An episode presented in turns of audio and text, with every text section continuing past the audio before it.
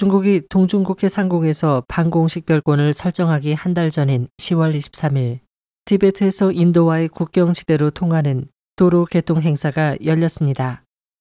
중국 언론의 보도에 따르면 티베트 남부 린즈 지역 보미현과 중국과 인도 국경에 있는 모토현을 연결하며 전체 길이가 약 117km에 이릅니다. 이 도로는 2009년 4월부터 건설이 시작됐으며 9억 5천만 위안이 투자됐습니다.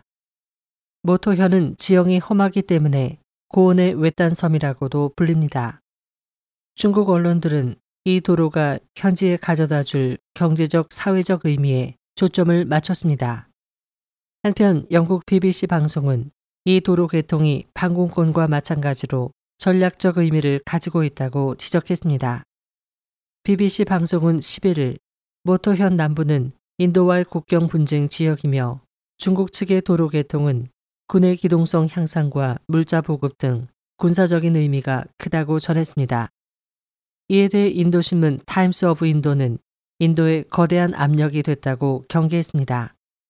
중국은 국력 증강에 따라 국경지대에서 도로망을 포함하는 인프라 건설을 추진하고 있습니다. 영국 웨스트민스터대 국제관계학 디베쉬 아난드 박사는 국경지대에서의 인프라 건설은 관련국들의 국력의 승부이기도 하다며 이번 중국 측의 도로 개통은 군사적 의미 외에 현지 티베트인이나 외부의 중국의 우위를 드러낼 수 있고 중국 지배의 합법성을 인식시키는 효과가 있다는 견해를 보였습니다. 부자가 되고 싶다면 우선 도로를 깔자. 이는 중국이 수십 년간 경제 발전을 위해 내건 슬로건 중 하나입니다.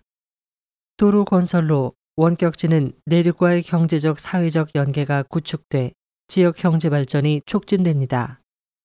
중국 지도부는 또 경제 발전이 민족 문제를 해결하는 열쇠라고 보고 적극적으로 소수민족 거주 지역으로 인프라 건설을 추진하고 있습니다.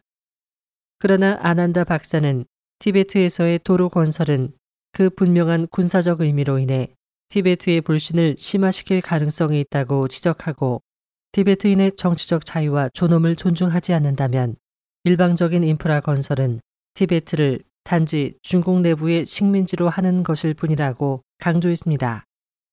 SOH 희망지성 곽지연입니다.